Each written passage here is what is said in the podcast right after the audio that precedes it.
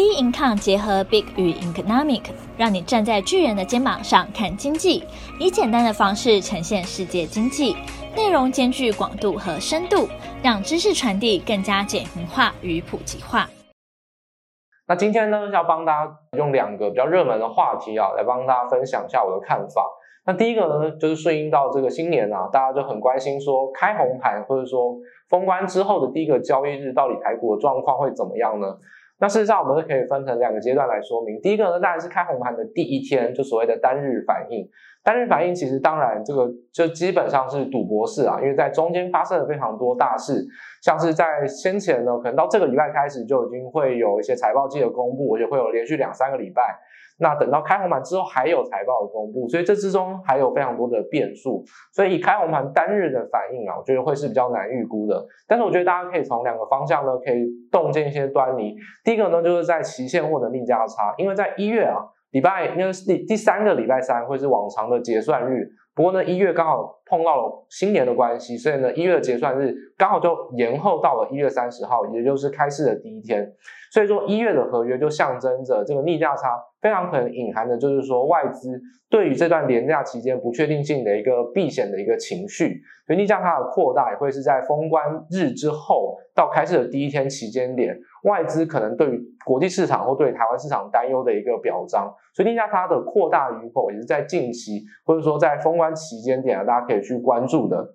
那第二个部分呢，我们还要观察另外一个点啊，就是在台股的位阶。那台股呢，在我们录影的当下，其实已经突破了说短中期均线，所以下方可以说是利空下跌不易。也就是说，要跌破这个均线，也需要花时间，也需要花金钱。所以说，我认为在开市的第一天，纵使出现一些比较利空的反应，也不会一次跌完，都还有机会可以离开。所以这个反应上，我觉得大家可以想象成，短线上呢会是比较偏多，然后呢，利空呢也稍微下跌的力道不会这么大。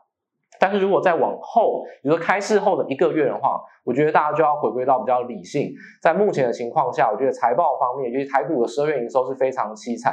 回来之后呢，没有基本面的状况，医院呢又受到价钱影响，营收一定不会有好消息。那没有基本面的情况下，国际股市如果不够强，台股可能甚至会比国际股市更弱。在开红盘之后，甚至可能会出现所谓结算后的宣泄卖压，也就是说。结算前呢、啊，还硬撑在一个均线之上，结算后反而就毫无顾忌的去往下宣泄。所以我觉得开红盘与否，我觉得第一天反而可以稍微放心，但是随着开红盘之后的一个月内，我觉得大家要回归到比较理性，甚至要比较谨慎跟保守的看法。那第二个话题，我们来谈谈 CES 展啊。CES 展其实在一月六号到一月八号在美国举行完毕。那其实 CES 展呢，这次分为了六大主题啊，其实我们可以聚焦到了三个比较重要或是比较有具体的。其实大概是行动交通，就是所谓的电动车。它另外一个算是元宇宙，就头戴式装置。当然还有健康医疗。那其他方面的话，像是呃什么企业创新啊，这就比较广泛一点，所以我们就姑且不提。所以这是如果我们真的用硬体，或者说以消费性电子这个而言的话，其实可以分为两个。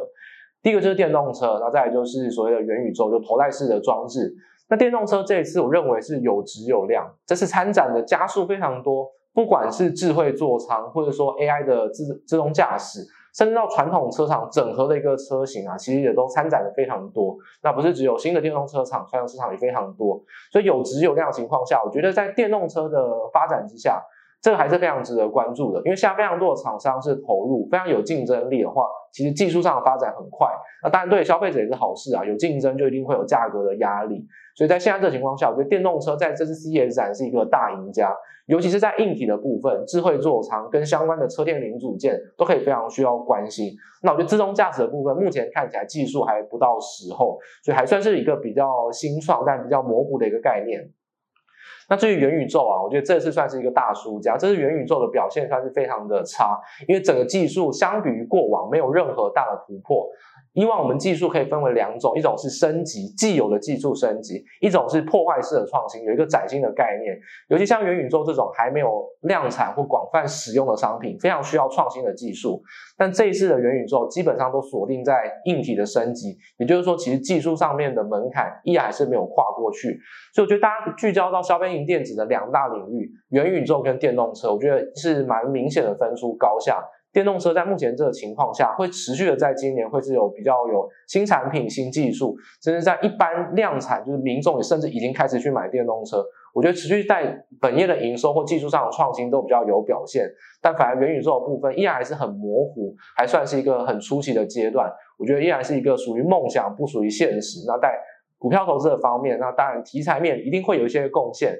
但我觉得实际上的趋势，那当然还是会比较推荐往电动车去看。元宇宙呢，还算是比较长远，可以稍微先等一等，那等到之后我们再去做一个观察或切入即可。那以上呢，就是我们在这个新年啊，帮大家整理了两个焦点话题。那这两个焦点话题呢，我觉得在新年后也很有可能还是会针对于呃相关的个股持续有一些炒作，或者说一些题材的发酵。那大家不管是多空，都还可以持续的去做一些观察。那以上呢，就是我们今天帮大家整理准备的内容。那一样在节目的最后呢，再次祝大家新年快乐，事事顺心，也祝大家投资呢新的一年都能非常顺利。大家拜拜。